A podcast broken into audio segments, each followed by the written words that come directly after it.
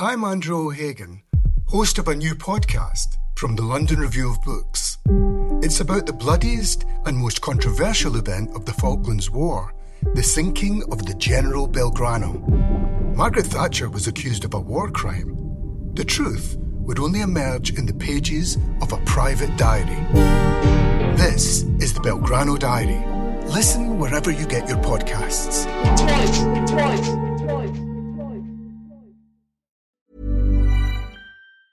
Quality sleep is essential. That's why the Sleep Number Smart Bed is designed for your ever evolving sleep needs. Need a bed that's firmer or softer on either side? Helps you sleep at a comfortable temperature? Sleep Number Smart Beds let you individualize your comfort so you sleep better together. JD Power ranks Sleep Number number 1 in customer satisfaction with mattresses purchased in-store. And now, save 50% on the Sleep Number limited edition Smart Bed for a limited time. For JD Power 2023 award information, visit jdpower.com/awards. Only at a Sleep Number store or sleepnumber.com.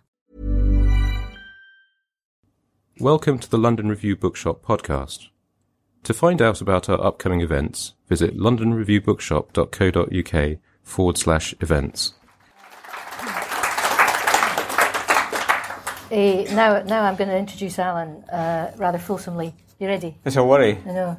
Uh, I've been working on this. I could years. do this. I, I, yeah, I, I, could do the same for you. Actually, no, but this is like Nina and Frederik or Ant and Dec or something like that. Little donkey, little, that was a Nina yeah, and Frederik song. Yeah, Okay, Alan writes in this book, Appointment in Arezzo. Over the years, I've met many writers and befriended more than a few, but my friendship with Muriel Spark was of a different order. So we're here to celebrate the centenary of Muriel Spark tonight, to celebrate her books, her life, and also to celebrate this wonderful book written in celebration of her books and her life, and of the importance of real friendship. Appointment in Arezzo, a friendship with Muriel Spark, is its subheading. Uh, Alan's the founding editor of the SRB, as we sit in the LRB, the Scottish Review of Books. He's a keystone of Scottish media, has passed through the positions of Deputy Editor of the Scotsman and Managing Editor of everything under Scotsman Publications. He's also an acclaimed anthologist. He's been on the Booker judging panel once, and Let's that was the that, only yeah. year there's ever been a Scottish winner. I'm just pointing that out, just to let you know how critically persuasive he actually is. He's for more than three decades been a brilliant, clear force in Scottish letters in his own terms, and in the finding and helping of writers right across the spectrum who are lucky in knowing his friendship. I'm one of those writers. I know Alan a little, and the little I know him has been its own steady force of kindness, critical attention, and friendship in my own life and to my work. Now, this book I can critically say is by far the best book I have ever read about Muriel Spark's work and life. It is far and away that book. I got a copy when it first came out last year, late last year, November. Yeah? yeah. I was looking forward to reading it, but what I didn't expect was quite how properly compelling and exhilarating a read it is the kind of read where you are on the platform, literally waiting for the tube train, and it's two minutes to the tube train. You think, oh, two minutes, I'll just get the book out. and those two minutes actually matter. I mean, I love it. The best kind of unputdownable. Well, it's also a, a shining book about the intellectual international culture of a century. It celebrates Spark's work with real understanding, and it celebrates the friendship they had with candour and warmth. So this is in this book you get Spark, the major novelist, alive in all her discipline and her erudition and her originality.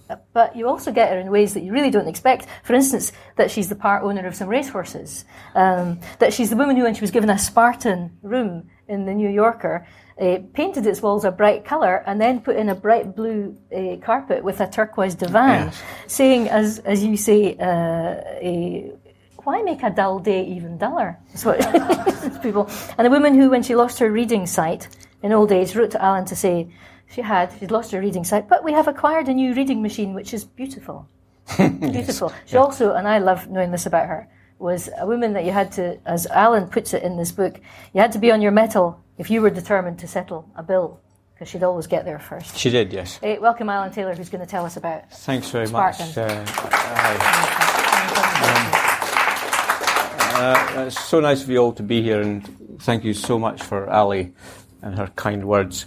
I was thinking about um, Muriel and Ali actually on the way here because Muriel had a sort of breakthrough with um, winning a short story uh-huh. competition in uh, 1952, Yeah. uh, which uh, was published in the Observer. She won it against astonishing odds.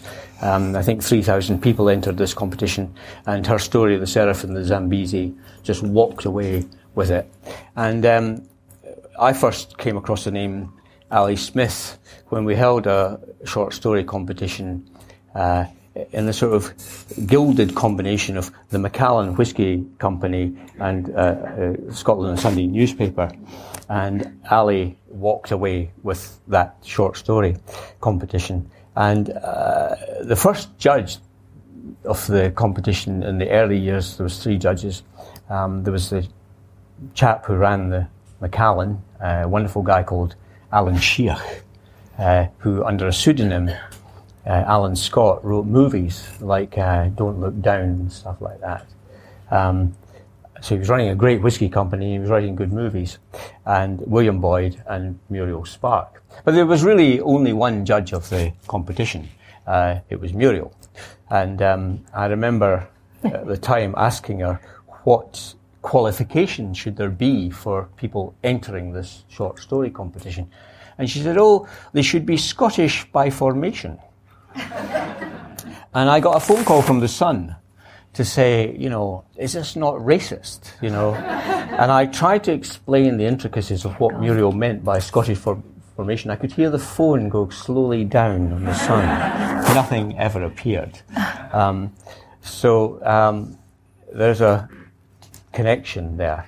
Um, It's an open connection because I lived in, in Cambridge when I wrote that story and sent it in. But be- because I was and am Scottish by formation, I could enter that competition. And Spark herself spent all that time in her life having to argue herself back to being a Scot, having left Scotland. She did, and reading, uh, there's an amazing archive of Muriel's work in the National Library of Scotland. She kept every scrap of paper from the 1950s onwards. Um, this was to prove where she was and what she was doing at a particular time for all sorts of reasons, um, mainly to do with correcting errors that had been made about her and her life uh, and things that people had written about her. But up until that point where she wrote this uh, short story, she had always regarded herself as a, as a poet. And um, so she won this competition. It was something like £250.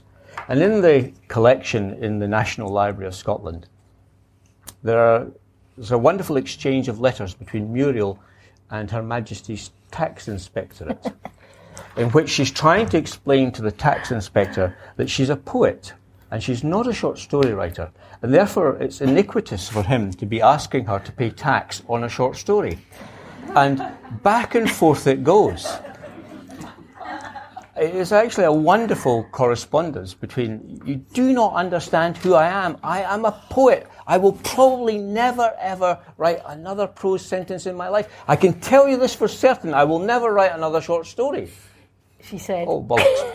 but I tried this earlier this year, last year, with the taxman. It, it, it was terrible. The results were awful. You know, even with a Scottish tax inspector, um, it, I, the, the, the penalties were dreadful.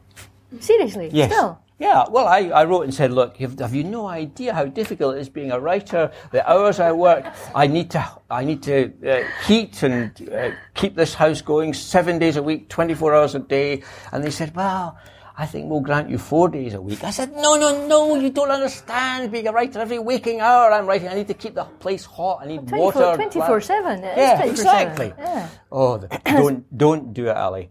I'm I telling you uh, how I'm much I paid to. to these guys is unbelievable. I'm never, I'm never going to be a writer. I'm not going to do it.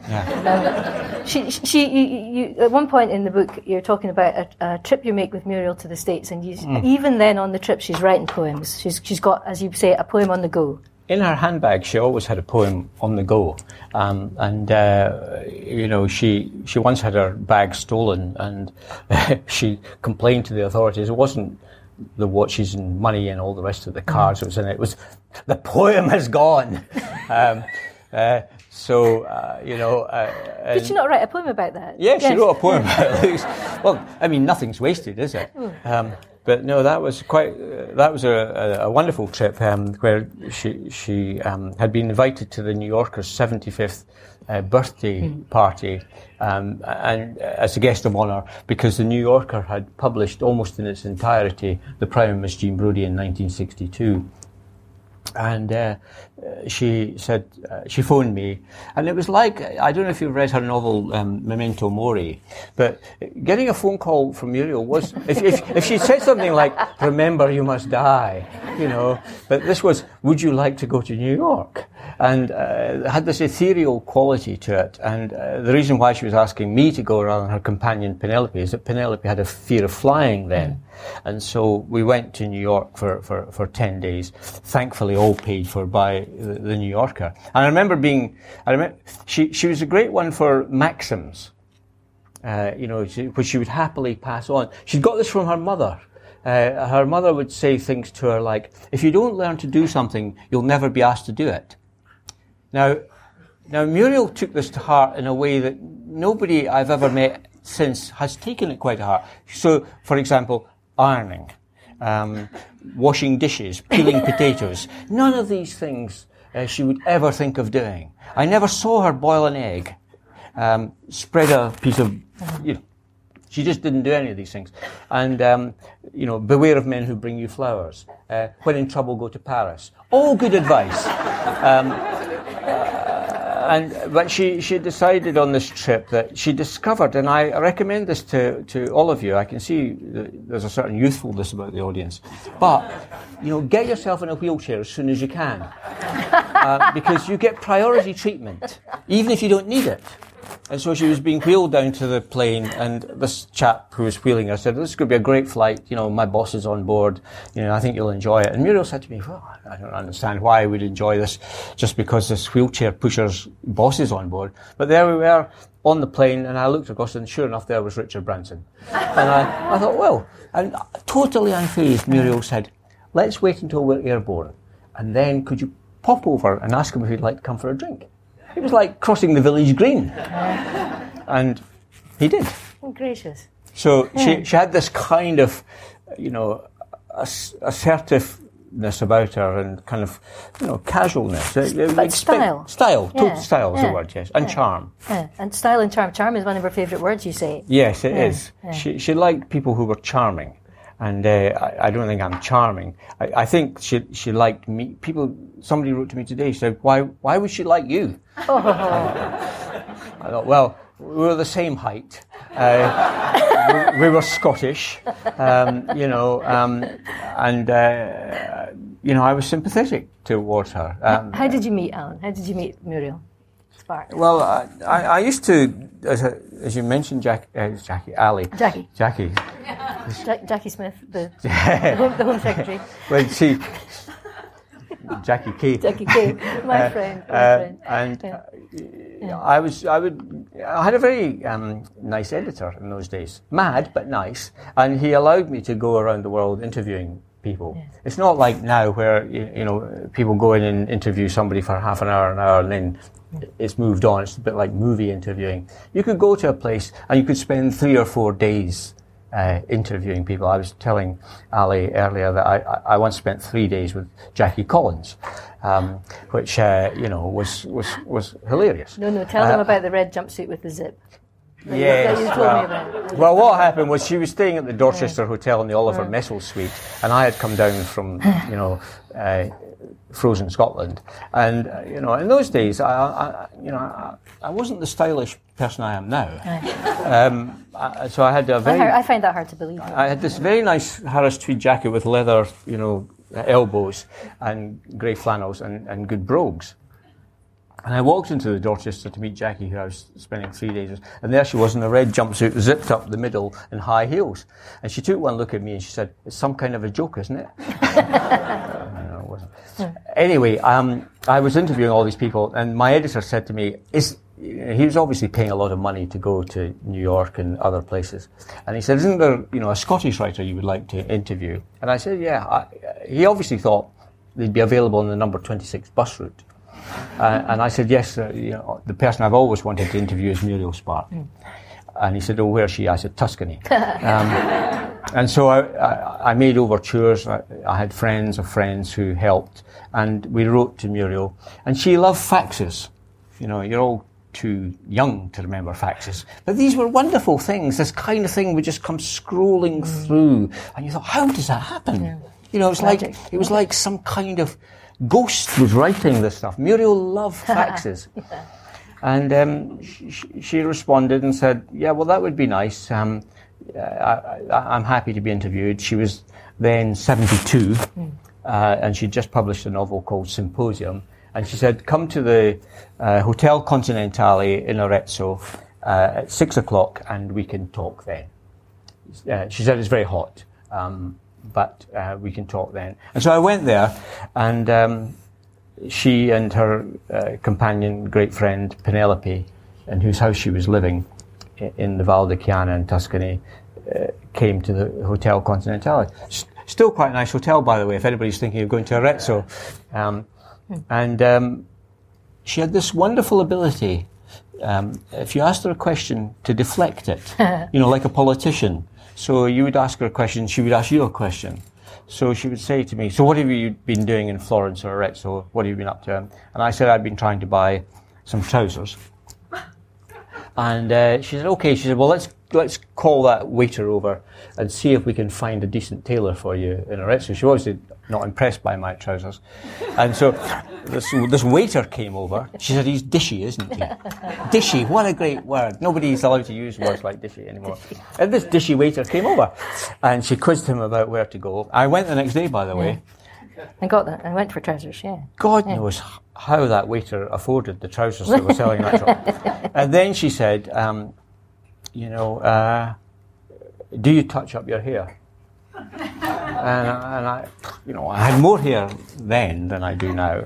But, and I said, no, no, no. I said, there's a chap called Alfie on the steps of the newspaper where I worked who dealt with everybody's hair. Uh, and she said, so you don't colour it or anything like that? I said, no, no, I don't. uh." I said, what about you? she said, no, no, I don't touch mine either. Hers was flaming red at that point. Um, so I, I, I kind of thought this is somebody I can get on with, you know, I, I, you know, who is very happy to dissemble as and when necessary, was mischievous, and uh, liked to joke, and uh, and then I wrote uh, the piece, um, and uh, within two or three days, a, a, a lovely fax came through from Muriel to say that she'd read the interview, she'd enjoyed meeting, um, and uh, by the way, would I and my family like to come and look after our house for a month the following year? So it was tricky. Um, I was going to go to St Andrews in a caravan. So I thought, well, why not? Nice. It's, it's the, basically the opening of this book is that beautiful uh, uh, uh, kind of your own arrival in Italy and your own being in this new country, going Uh-huh. to see and to stay in Sparks and Penelope Jardine's house. Um, and you call it, you say Italy has a pernicious charm. It does. And I was just, again, the, the, the notion of charm came up there, and I was just wondering about exactly that for Spark, because there she is, the most peripatetic of Scottish writers. Yes. Yeah. And yet she'd come to rest in the deep countryside. She wasn't just even peripatetic, uh, Ali. She she was a city person. Yes. You know, she she Ah, she yes. everywhere she'd been had been a city. You know, somewhere she could walk out and buy clothes and stuff like this. And suddenly, in her sixties, um, late fifties, here she was living in basically a wilderness. Um, and uh, you No know, water in the house. They had to, no, there was yeah. no water, next to no electricity. Um, you know, the beams were exposed, and so she, there was one point she was sort of lying in a fetal position where she could have fallen between two beams. Um, uh, you know, it was a completely bizarre place for her to be, especially somebody so utterly impractical. Um, you know, um, uh, I'll tell you other stories about this, but one point, not so long ago, my wife was and I were staying with Penelope there, and my wife asked Penelope, Rosemary asked Penelope, you know, at what point did you realise that when Muriel came to live with you, that she wouldn't do anything? And she said, well, it was probably the first or second day. and uh, Penelope, who's a sculptor, uh, had been in the garden moving rocks and, you know, timbers and dealing with workmen and stuff like this. It was a sweltering summer's day, you know. And so in Italy, of course, you close all the shutters to keep the heat out rather than have it in. But at five o'clock, Muriel had been kind of working all day, working in inverted commas, flung open the shutters, leaned out and shouted to Penelope and said, when you've done playing in the garden, Penny, would you mind coming and making me a cup of tea? Penny said, at that point, I wanted to wring her neck. in, in the book, you describe it beautifully how they lived and how they, they, they had a kind of an amazingly adventurous life for Yes. Muriel being in their later years, driving off, as you say, like Thelma and Louise, Yes. on travels to wherever in their Alfa Romeo. Quite incredible. Um, and uh, Muriel having her own half of the house. Yes. Um, and and also very much their determination to have privacy, where uh, Penny would come to the come to the window and shout to someone came towards the house, friend or foe. yeah. Yes. And the, the book is a is a really important, it's a crucial celebration of their friendship too, as well. Oh yeah, they A rare thing, They were they were that way. extraordinarily kind of simpatico. Although Penny has said sometimes that you know, despite all the years she knew Muriel, she felt she didn't know her at all. And this is the mystery of a writer and artist that you know we kind of know them as people, but how do they create what they're what they're creating? And uh, you know, Muriel was a very mysterious in that she was an enigma. Um, uh, there was something wonderful about that. I felt, you know, that I didn't really want to know how she did it. Um, I- you know, it was just enough that she did do it. Um, but you know, she she was a, an adventurous spirit. She she liked to embrace the new. I mean, one of the things. Sorry, there was a point to that hairdressing story, by the way, um, because you know, when Muriel went to the hairdressers, she didn't say to the hairdresser, "Oh, just part me to the left like that." You know, like when they, when somebody says to me, you know, "What do you want to happen?" I said, "Well, just make it look as if I've got hair." Um, Muriel said to the hairdresser, "Make me look different. Make me look different." And that's what I think she did when she approached an empty page. Yes. She said, I have to do something different to this page. You know, it's not going to be like the page I did before or the book I did before. I need to do something different here. And that was a, an incredibly invigorating thing to somebody like me, who'd read lots of writers who, once they'd hit a stream and had success, they would try to reproduce it. She wasn't trying to reproduce it. She was trying to do something different. And it was incredible. This is maybe the place to tell the audience who may or may not know about this uh, of the gift to us all of what she called the nevertheless principle. Yes. Well, it's a you know it's a, it's a very Scottish thing. You know, um, um, well, it was, best illustrated not even by Muriel, Yeah. uh, although she explains it brilliantly in a, an essay called "What Images Return" when she she wrote this um, in the North British Hotel when her father was dying, and she was reflecting on what it was like to be Scottish. But uh, a very good friend of hers and a, and a good friend of mine was a was a writer at the New Yorker called Alastair Reid. Alastair Reid and Muriel knew each other very well at the New Yorker. Muriel used to call Alastair the second worst dressed man in New York. And she never mentioned who the first dressed man. But um, Alastair has a poem called Scotland. And uh, the poet comes out of the house of a day and the sun is shining, the sky is blue. It's absolutely a wonderful day. And he meets this uh, elderly woman coming down the street who's looking, you know, she's kind of got a hat on, a scarf or whatever. And he says, the poet says to this woman, um, you know, what a wonderful day to be alive. What a fantastic day to be on this planet now. And so the woman sort of gathers herself in. And she says, aye, but we'll pay for it, we'll pay for it, we'll pay for it. Um, so that is a kind of nevertheless principle. God. So it's, you know, it's a lovely day today, but it's going to rain in the afternoon. And, you know, that's the nevertheless principle. Although Muriel uh, enunciated it in the way of Morningside, Morningside being a poshish area in Edinburgh, uh, and they would say not nevertheless, they would say nevertheless. nevertheless. yes. It was on the nevertheless principle that she said she turned Catholic. Uh, she also said it was Edinburgh that bred within me the conditions of exile. Um, and Edinburgh, to quote you, in Edinburgh, history is a living, indelible, inescapable reality. And yet, she belonged to Edinburgh, but she escaped Edinburgh Yes. and went elsewhere to escape history. I suppose, I suppose I'd, I'd like really to ask you about her Scottish literary formation, what she meant, what she means by Scottish by formation, but also what her Scottish formation actually is. Because as you point out in this book, I don't think anyone said this yet about her. That though she's living through lifetimes of Hugh MacDiarmid's writing, though she's young at the points when Lewis Grassic Gibbon and the mm. Scottish scene, the Scottish Renaissance is happening all around her, she takes her inspiration from elsewhere. Yes. Well, uh, yes. You say this great thing, you quote her saying, the object of art is to diffuse intellectual pleasure. And then you so rightly say, this would have baffled MacDiarmid. Yes, yes, yeah. Well, also that you know her first principle was that it must be enjoyable. Yes. Um, that you know, the fir- when somebody picks up a book, the first thing they must get out of it is some kind of enjoyment. Pleasure. uh, pleasure. Yeah, pleasure. The unsayable word Um, in the yeah, Presbyterian. I don't know. Yeah, well, I, I, I, too right. I, I, it took me about 50 years before I had any pleasure. And I'm even now trying to define what it is. But she, you know, she, she, she had a very happy childhood. Yes. Uh, she was born in 1918. Her uh, father, uh, Bertie, was an engineer. Um, he was Jewish. Her mother was uh, Anglican. Uh, they lived uh, in not a very wealthy part of Edinburgh, but a well enough part of Edinburgh. Um, she could walk right across uh, Bruntsfield links to her school. On these links, uh, Mary Queen of Scots had uh, bashed a golf ball people say Muriel herself bashed a golf ball. And when she went to school, uh, uh, James Gillespie's uh, School for Girls, which becomes the Marcia Blaine School for Girls in the Prime Miss Jean Brodie, uh, suddenly, you know, she, she was in this remarkable place. It was a wonderful school.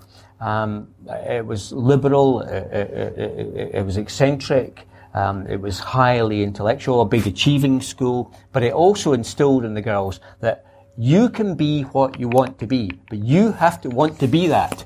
You have to make the goal and you have to go for it. And this was instilled in the girls at that age. And this was quite unusual for um, an Edinburgh or Scottish school. But even more importantly, she came across a teacher called Miss Christina Kay, who became the model for Miss Jean Brodie. And Miss Christina Kay, about whom we know quite a lot, but not very much, um, was the basis really of Miss Jean Brodie. I mean, Muriel says in her autobiography, Curriculum Vitae, that every girl who had her recognised the portrait of Miss Christina Kay in Miss Jean Brodie. And she was a wonderful teacher in the sense that she would divert from the, uh, the, the syllabus um, to talk about her own life, her personal life, her holidays in Italy, um, her love of um, art. It was she that said, you know, girls, who is the greatest Italian painter of them all? And they say, well, Leonardo, Michelangelo. Say, no, you're wrong. It's Giotto. um, and then to talk about her love of Mussolini and the fascisti of, of Italy. But Muriel herself was at that time reading enormously. Um, the Border Ballads was formative. I think Scott's novels and Stevenson's novels were formative. Her best friend, Frances Niven, uh, who was at school with her, lived in the house next door to the house in Howard's Place that Robert Louis Stevenson was brought up. So Muriel played in the garden that Robert Louis Stevenson played in. Garden of Ver- Verses, in Yes, fact. the Garden of Verses, Yes. uh, where the lamplighter still came around and extinguished the lights. And she could walk to Morningside Public Library or to the Central Library in Edinburgh. Morningside Library was for a while in the Guinness Book of Records as the busiest public library in Britain. Um, it had a very snooty uh, membership, and these snooty people would get all the reviews of the latest books and go in on the Monday morning saying, "Give me this book." And Muriel took her mother's cards, her father's cards, her son, her brother's cards, and read all these books. Uh, got all the books. And then she would take, um, in particular poetry, she would take, um, you know, Milton, Wordsworth, Byron, whatever, and as she said, improve them. Uh, she was 10. Um, and she was 10, 11. She had uh, clusters of poems published Yeah. in the school magazine. You were laughing. Last week I went to the uh, exhibition in the National Library of Scotland uh, where some of the archive is on display, really beautifully on Hmm. display. It's a fantastic exhibition. Worth going to Edinburgh for. It is actually. It's worth going just to go and see this the, this room, which blossoms out of itself into the life and the Hmm. work of Spark. But in one de- case in particular, there's some of the childhood verses, and there's a verse that actually made me cry. It was so good. And I know it was it's called Dust, and it was Uh-huh. a simple little Masefield-like verse, and it had a couple of little corrections on it, and the corrections were so good that you could see at that age, whatever she was, 12 to 15 or something. Hmm. Yeah. That, younger than that, think, Younger yeah. than that. And the, set, the poem itself was just, I mean, I was uh, well, I wasn't surprised. It was because it was written by Muriel Spark. She was already going to be Muriel Spark. Ah, and um, you know, by the age of seventeen, she said that. Um, I, I think by that point she was decided enough is enough of Edinburgh. But she said that um, her school friends were all going to Edinburgh University, Aye. and uh, whether her family could have afforded to pay for her to go there is moot. But at the same time, she said, "Well, what were they doing there? They were all writing essays on John Donne. Well, I could already do that. I mean, there's a wonderful thing about Muriel. This kind of um, confidence in her own ability. I, I c- you know, I, I heard her say things like this, you know, all the time. There was a wonderful occasion where we're having supper in uh, in Tuscany, and this wonderful Australian artist called Jeffrey Smart, Jeffrey with a J, he's a brilliant artist. Um, Jeffrey was an admirer of Muriel's, but he said, oh, he'd been reading Aldous Huxley, and he turned to Muriel and said, you know, Muriel, wasn't, you know, Aldous Huxley a fan of yours? This horrible Muriel silence. You know, Pinter doesn't do anything for these kind of things. And eventually she said, well, why wouldn't he be? And I thought, well, why wouldn't he be? Of course, he's a much better writer than Aldous Huxley. God, I'll bet you Aldous Huxley's grandchildren are in the audience or something like that. Aye, but the spirit of Spark is with us. Um, what I'm going to uh, do is just uh, ask you a wee bit more about the notion of her, her as a Scottish writer and her as a what she was when received us when I was a student, which was a runner away from Scottish Here's a cool fact a crocodile can't stick out its tongue. Another cool fact you can get short term health insurance for a month or just under a year in some states. United Healthcare short term insurance plans are designed for people who are between jobs, coming off their parents' plan, or turning a side hustle into a full time gig. Underwritten by Golden Rule Insurance Company, they offer flexible, budget friendly coverage with access to a nationwide network of doctors and hospitals. Get more cool facts about United Healthcare short term plans at uh1.com. Quality sleep is essential. That's why the Sleep Number Smart Bed is designed for your ever evolving sleep needs. Need a bed that's firmer or softer on either side? Helps you sleep at a comfortable temperature? Sleep Number Smart Beds let you individualize your comfort so you sleep better together. JD Power ranks Sleep Number number 1 in customer satisfaction with mattresses purchased in-store. And now, save 50% on the Sleep Number limited edition Smart Bed for a limited time. For JD Power 2023 award information, visit jdpower.com/awards. Only at a Sleep Number store or sleepnumber.com. Yes. Um, when I was at university in Aberdeen, um, there was an argument in the press, and it's an argument which happens uh, whenever a, writer leaves, uh, you know, their home, and there's a really vibrant. But does it happen happening other- in other places, Yeah, yeah? think of T.S. Eliot and William Carlos Williams. You think of the argument that they that Williams had with T.S. Eliot, which actually grew a, po- a poetic for Carlos Williams that might not have been there Yeah. otherwise. You know. Anyway, um, I'm just going to read you a, a, a tiny little bit of uh, Alan's book here. Um, typically, this frame of mind was another novelist, Robin Jenkins. Jenkins is a really prolific uh, Scottish novelist. Um, in an interview in 1999 in Scotland, a short-lived magazine in which he was billed as Scotland's most senior, most distinguished novelist, he said he didn't like Muriel's work, or for that matter, Iris Murdoch's, because he did not understand their characters. Quote, they are the kind of people I would never meet and never want to meet. Muriel Spark's, the Prime of Miss Jean Brodie, was set in Scotland. Mind you, she was brought up in Scotland, but then she left and never wrote about Scotland again. And you find it very difficult to get any real Scots person accepting her as a Scottish writer. I know the English do. They think she's a wonderful Scottish writer on the strength of Miss Jean Brodie. But all the other novels, they're set in Venice, they're set in London, particularly, I just don't get it. I can't understand how I, as a Scottish writer, could be content to stay in London and write about the English. Never. Never. And I don't know if there were any really good Scottish novels ever written by anybody in those circumstances. And Alan says, and this is very interesting, Jenkins's view is symptomatic of a problem endemic in Scotland in the not so distant past. There's a saying that sums it up. I kent your father. It means I know who you are. I know where you come from. How dare you get above yourself? You're no better than me. And then he ends this chapter with this great riposte. For her part, Muriel would have had the perfect riposte. Who is this Robin Jenkins? She, she would have said that. What gives him the right to talk about me like that? I've never heard of him. yeah, yeah. I think and, uh, he, he wrote a novel about Afghanistan, so I don't know what the hell he was Oh, going on quite, about. Yeah, quite. com- I know, completely I know. bizarre. But yeah, I, I mean, it's a it's a very odd thing about you know Scotland feels it must have ownership of you, you know, um, and and nobody is allowed to be a big success and then come back and then expect to bask in that success. You know, it's a very tricky business. There's a great story I, somebody once told me about Robbie Coltrane, you know, the great actor. And um, Robbie uh, was showing some great Hollywood director around Glasgow, and he went into a kind of typical Glasgow bar mid afternoon, and there was only one wee guy sitting, wee guys sitting at the bar sipping a whiskey, and so Robbie uh, goes to the bar and he orders a drink for himself and he orders a drink for the director, and he says, "What would you like, wee man?" To the guy sitting there, and the wee man looks up, looks at Robbie Coltrane, and says, "No, I'm all right, big man." yeah. You think, yeah. People shout to me in the street, by the way, how you doing, big man? That's Glasgow irony.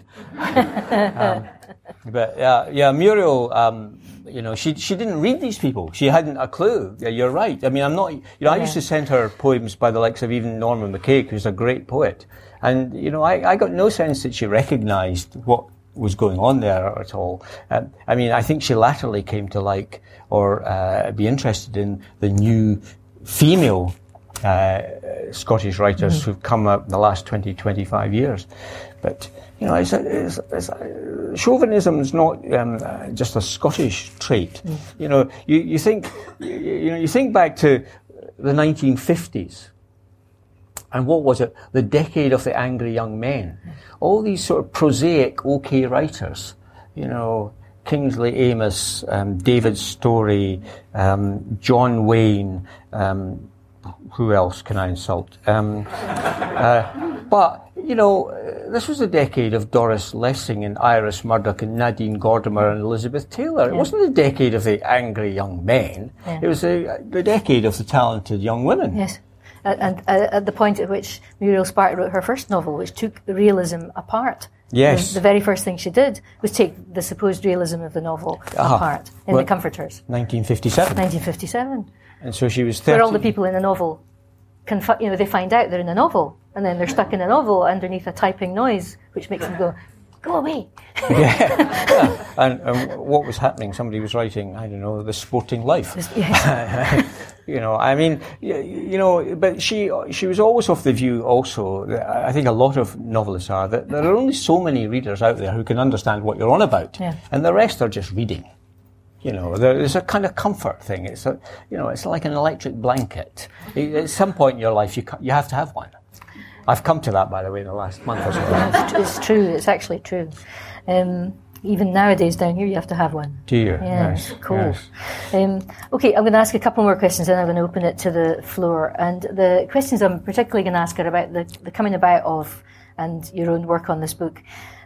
Lies, she says, are like fleas hopping from here to there, sucking the blood of the intellect. Yes. Um, the misinformation about her life and through her life and, and her own determination to correct it. I mean, we, we might call it an obsession rather than a determination to, to keep it correct. Why is truth so important to this fictionalist? Well, that's a very good question, actually, um, because I think she was off a generation where there was a very clear line between the two, and this line has become blurred now. Yeah. You know, I, I, keep hearing writers saying, "Oh, it doesn't really matter so much that there's non-fiction and fiction, and that you know, what is the difference between a short story and an, an actual factual piece of writing?" Um, so I think she respected truth and, and realized, you know, um, the dangers of untruth or fudging of truth, and she would certainly have had fun now with this age that we're living in in fake news, um, where you know now everybody does whatever they can to say, well, it's not necessarily that true, and it's maybe that's true, whatever. It mattered to her. Facts did matter to her because she knew what the what would happen when you begin to tell lies in, in her usual prescient way, she's already talking about fake news in 1988 in A Far Cry from uh-huh, Kensington, yeah. when someone actually does fake a newspaper uh-huh. to scare someone into, you know, into kind of blackmail position. And she had yeah. herself been involved in fake news production during the Second World War. Yes. So sending, you know, fake stories into Nazi Germany to get the German population to revolt against Hitler. This is a very kind of double think way of doing things. But from a personal point of view, um, people began to write about her and to say things about her that were completely wrong. Um, and they were just capitalizing on who she was and her fame. And it's one of the reasons why she kept every s- scrap of paper from the 1950s onward. uh, and uh, one of these people was um, her former lover, uh, Derek Stanford, who, in a far cry from Kensington, she calls Hector Bartlett um, the pisseur de copie, the, the urinator of really bad journalist prose. Well, um, but uh, you know that's a great revenge novel, by the way. Um, I, I, and you It's a know, tremendous novel. And, It's a um, tremendous novel. You know, somebody. I, one of the things I, that Muriel and I shared is a belief in revenge. Um, that, that you know, get them, Yes. get them. Um, but uh, there were so many instances where people wrote wrong things about her, and she would write back to people and say, "Look, you've written about this and said I had dinner with such and such and such and such." That is not the case. I did not have dinner with a such and such and such because I was not in that country at that time, whatever. And the people would write back. These are respected biographers, novelists, They would say things like, "What does it matter?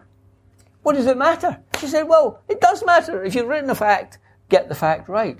And uh, this had terrible repercussions later on in her life because her son then uh, decided to investigate um, his Jewish heritage and said that he'd been doing some research into it and that he'd proven categorically that Muriel was wholly Jewish. Well, she wasn't wholly Jewish, she was half Jewish at, at best. Her father was a Jew, her mother wasn't a Jew. And when she wrote back to her son to say, look, I'm very pleased that you're interested in your heritage and you're doing all this research, but you, you need to know the facts. And if you're going to write about these things, respect the facts. She said then, but by the way, I don't care. I'm not really that interested in my past. I'm interested in what I'm doing tomorrow. Hmm. He didn't pay attention to that. He didn't understand the sensitivities, and she verbally electrocuted him. She really did. My Yeah. goodness, when you quote the letter that she, she writes to him, um, I'm trying to find it now. Here we go. Um, she writes back to him, There's no use writing to me with all that pompous bureaucratic religiosity as if you were John Knox in drag. Yeah, that John Knox in Drags inspires, Oh, isn't it? Yeah. isn't that brilliant? I mean, but how do you? I mean, you, there you are facing. You know, there, here here is your friend Spark, Mm. and you are friends. And um, reading this book, the question it, it, it continually kind of comes to the surface: is how do we get to? How do you get to the truth of a life? And I felt all the time in the book the pressure on you. I'm guessing from yourself or Uh-huh. from some uncorrupted source, rather than from anyone else. Never mind the, the ghost of Spark, who I have no doubt exists, but would not pressurise you in that way. I don't think she'd be she'd think find that most impolite. Um, the the, uh, the pressure on you to protect and actually the responsibility, the crucial importance to protect the truths of the life, the specifics of the life. Seems to me you do the ultimate respect. It's not partisan. Uh, it's one of the understandings of true friendship, the Well, recognition of needs. uh-huh, yeah, and, uh, you know, I loved her, and um, Yes. you know, I, I had great sort of admiration for her, and I felt very loyal to her. But I also realised how difficult it is to uh, uh, retrieve a myth or a mistake or a, an error or a misfact. I mean, it really is extraordinarily difficult. That once something is out there, it's very difficult to pull it back. I mean, some years ago, a friend of mine, uh, a keeper at the National Galleries of Scotland, uh, was wrote a, wrote a piece in a respected art magazine saying that the Skating Minister, which is the Scotland's greatest portrait painting by Henry Raeburn, hadn't been painted by Henry Raeburn, but had been painted by a French artist who nobody ever had ever heard of. And there were many coincidental facts about this. And I looked at it, and I and this went worldwide. This was the this was the gallery's most famous painting. It was like it was like saying that you know the Mona Lisa had been painted by Jack Vettriano. and um, so, oh God, he'll be here too. Uh, anyway, you know, I, you know, I, I looked at this case and I thought this is crazy. I'm, I'm sorry, I'm just imagining the Mona Lisa painted by in my head. But it was crazy. I, you know, I could see it was crazy. You know, but and I made a TV program about it. I wrote pieces about it and all this. But very respected people kept saying this was the case, and out there people still believe it. The National Galleries actually had under their attribution of their most famous painting saying it may not have been painted by them. And I would say to the director, "You're wrong." It was painted by him. It's like saying Burns didn't write to a mouse. Can you understand how serious it is to say that somebody didn't do that? Oh, well, it gets people talking. That's what they say.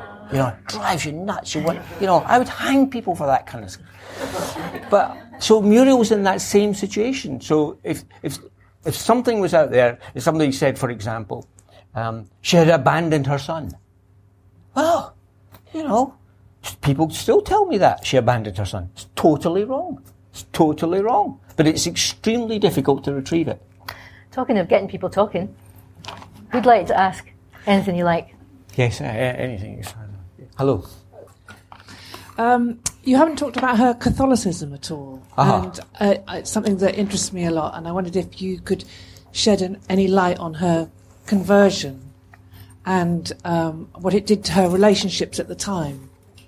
And I- and I have a kind of um, anti question to that as well, which is the very notion of Scottish Catholicism, which is one of the neverthelesses. As she said, I converted, you know, it's on, On this the principle nevertheless that, principle. that I converted from uh, a no, kind of non active Judaism, half Judaism to Catholicism. Yeah, and she said that she tried um, Angli- Anglicism and thought there wasn't anything there.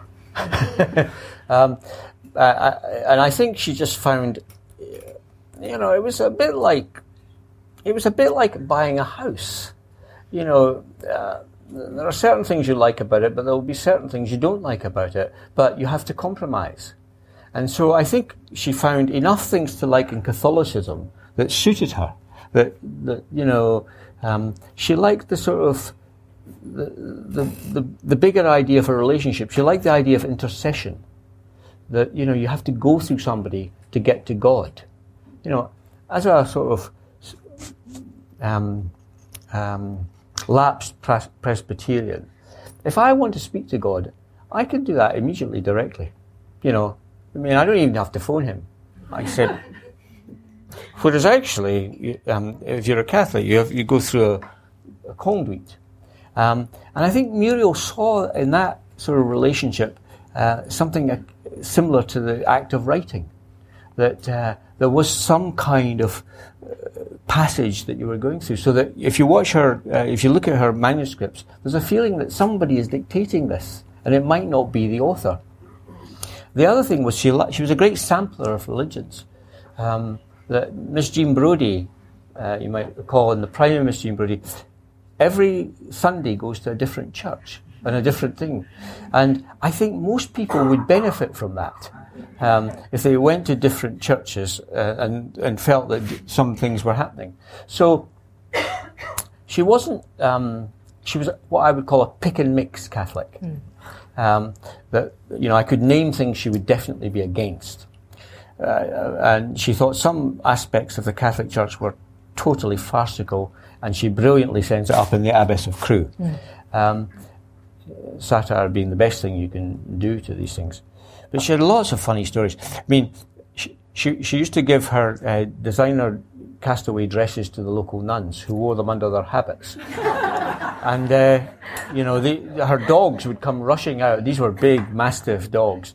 And they would come rushing out at five o'clock of an evening in Tuscany, smell Muriel underneath these uh, and, and, and sort of maul these nuns to death. Uh, uh, uh, the other thing is that you, she she um, she had an unusual thing. Maybe you, you do this, Ali.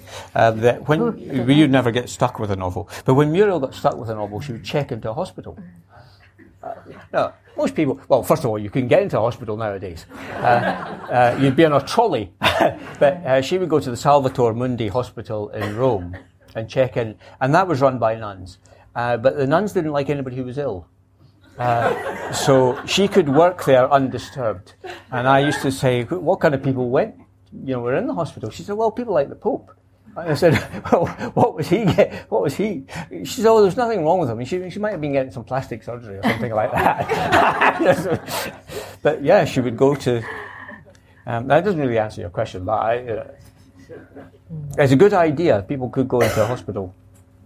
There's somebody way at the back. Oh, and one and the gentleman here, and then we'll, we'll come in a minute. Is it true? John Hastings told me a story that when she when she was um, she was made the editor of the Poetry Review, and I think it was the chairman started sending her letters with checks in it.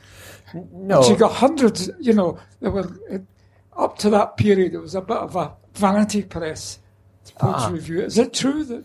Well, Graham Greene used to send her checks oh, uh, uh, regularly, um, and then because um, he knew she was hard up, and um, but uh, he would also send her cases of wine to, she said, to take the chill off cold charity. But um, uh, no, I, you know, I don't think um, the, the, the, the, story of the Poetry Review and the Poetry Society is kind of well known that she tried to bring it into the 20th century and she faced lots of opposition from cravat wearing Sunday poets. And um, she came out of the madness of the Second World War and working in intelligence in the Second World War into what she said was even more mad. Yeah. The London of the Poetry Review. She said she really did experience them. I mean, you can see it. You can read it in, particularly in Loitering with Intent. Yeah. Uh, and where she really uh, lambasts those years brilliantly, funnily, and uh, joyfully, actually. Well, well, she said, you know, one of the the people who was uh, her fiercest enemies there was Marie Stopes. And she said she always thought it would have been a good idea if Marie Stopes' mother had invented birth control. Some of the correspondence between Marie Stopes and Spark is, is on show in the National yeah. Library of Scotland right now, and it is really, there is still smoke coming off the edges of it. yeah. yeah. yeah. But also on show, interestingly, in, in, to, to, take the notion of Catholicism uh, in, in the National Library of Scotland uh, exhibition, is a letter from George Mackay Brown, um, the Orkney mm, writer who uh, converted yes. in his 40s to Catholicism. Um, and Mackay Brown has written to her in 1992 to say he has finally written, read a book of hers, Curriculum Vitae, and that he's in hospital and that it is like having drunk a bottle of champagne. and that he has sent out one of his friends to buy all the spark that they can get. And then at the bottom of the letter it says, P.S. I have now read Memento Mori, The Prime of Miss Jean Brodie, and he lists about six of the novels and says, and they are all my favourite books. Thank you for writing them. Yeah. Hallelujah. Yeah. Good for George. Yeah. There's somebody at the back, yeah.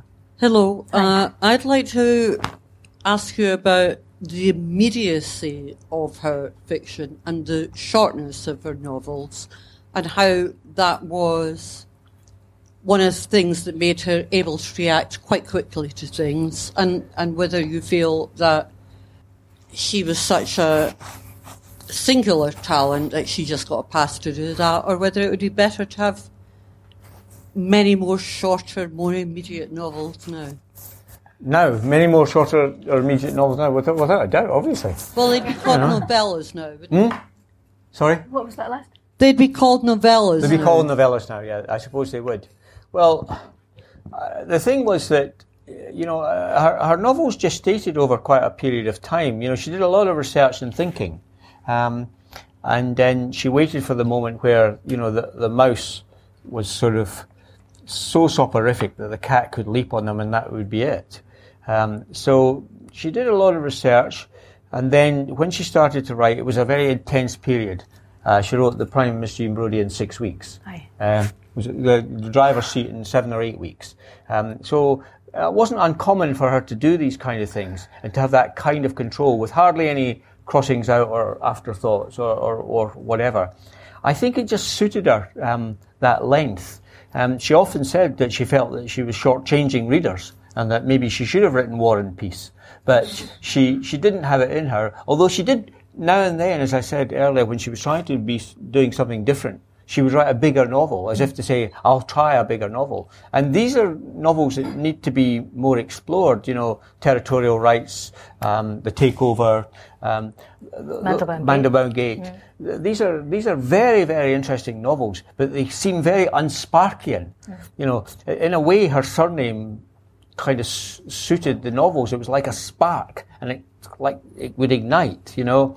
And you know, when she started, you knew she would finish a novel. You know, it was. Uh, she she would get a title. She used to. I don't know about you, Ali, but I mean, her her working titles were always terrible. But then she would happen upon, you know, a, a, just a common phrase. Mm. And, and that common phrase seemed to sum up the entire novel, you know, not to disturb the driver's seat, loitering with intent. Um, they, they have a sort of ring about them, yes. you know. Like the very, very last novel, which never got written after the finishing school. Imagine, in any case, being Muriel Spark, dying in Holyweek, having left us your last novel a novel called The Finishing School. Um, the novel that she, she, you say in your book that she got lonely without writing a novel. Yes. But she, wrote, she said, I'm lonely without having a novel on the desk, so I have begun thinking about Yes. a last novel, uh, another, another last novel, and she was going to call it Destiny. And by dying, she slipped Destiny. It's like she's. uh, Yeah, she, She did that. Yeah. She, yeah. The novel, the novel she had uh, written when I first met her was called Symposium. It was her uh, nineteenth novel, you know, with all the Hmm. Such all the kind of um, echoes of Plato, etc. But uh, uh, it was fantastic because when, in that first meeting, she said to me, um, you know, I said that I had this character called Magnus, who is allowed out of um, a mental institution, or what Muriel called a loony bin. But you're not allowed to say that now. But he was allowed out of this loony bin um, at weekends to uh, tell the family how to run their affairs. So he would come out of this loony bin, they'd all have Sunday dinner, and they would ask him questions, and he said, Well, I think you should do this, and I should do that. And she said, So what do you think of Magnus? And I said, Well, it seems to me pretty implausible, you know, that you have a madman comes out of the loony bin at weekends and the family are very happy to listen to what he says to whatever. She said, Not in St Andrews, it's not. and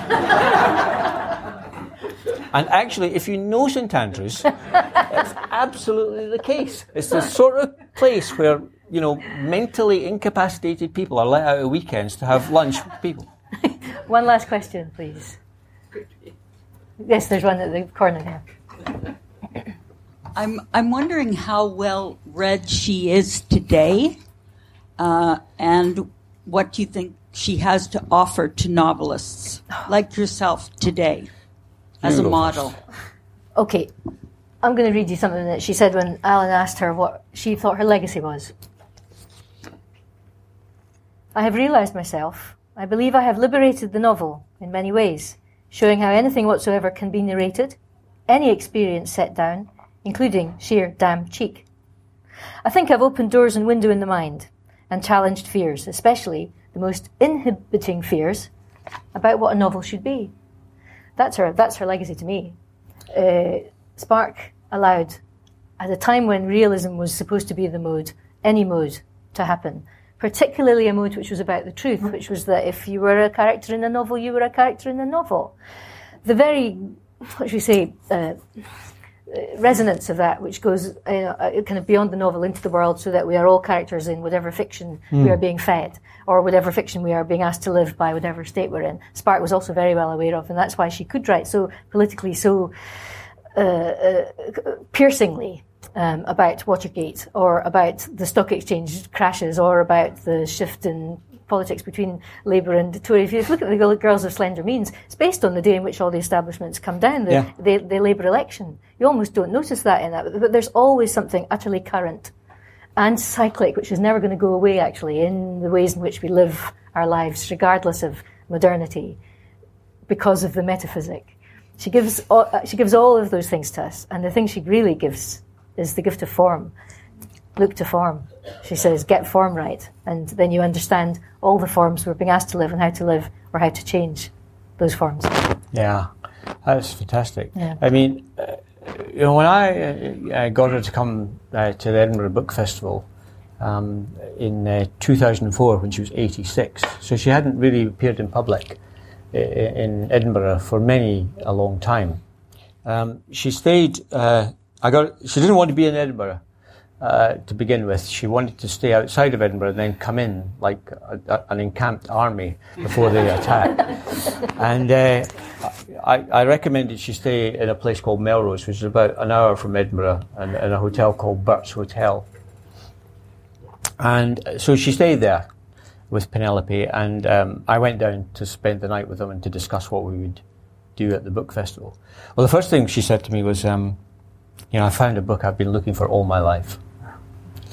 And I said, "Oh, uh, what is it?" So tell me what it is, so I could put it in a newspaper, and this will garner sales for, uh, you know, a, a young writer, whatever. And uh, my aunt, who was called Elizabeth Taylor, had this little bookshop in Melrose. and uh, Muriel had gone there and bought this book. And she said, well, the author's called The Reader's Digest. and uh, the book is called How to Do Absolutely Everything. Um, change a tire, um, uh, wire a plug, uh, get yourself out of quicksand. She said, it's kind of book, uh, if I'd had that uh, years and years before as a novelist, that would have been a big help. Um, because she couldn't do any of these things herself, but she needed to know how about them. But the idea of being, for her, was, was you know, what, what she teaches young writers now, or any writers now, is that you have to understand what your role is as a writer, what, what your position in this process is. So when we got to the book festival, and she very reluctantly read from the Prime Miss Jean Brodie. She didn't really want to read from that. She wanted to read something new she was writing. Mm-hmm. And I said, no, no, no, you know, the public want you to do this. Anyway, once she'd done that, a young woman among the many people who were asking a question said that had she ever been in a situation where, when she was writing a novel, one of the minor characters had sort of grown in the telling and taken over the novel? And Muriel looked very puzzled. And then she finally said, How would that happen?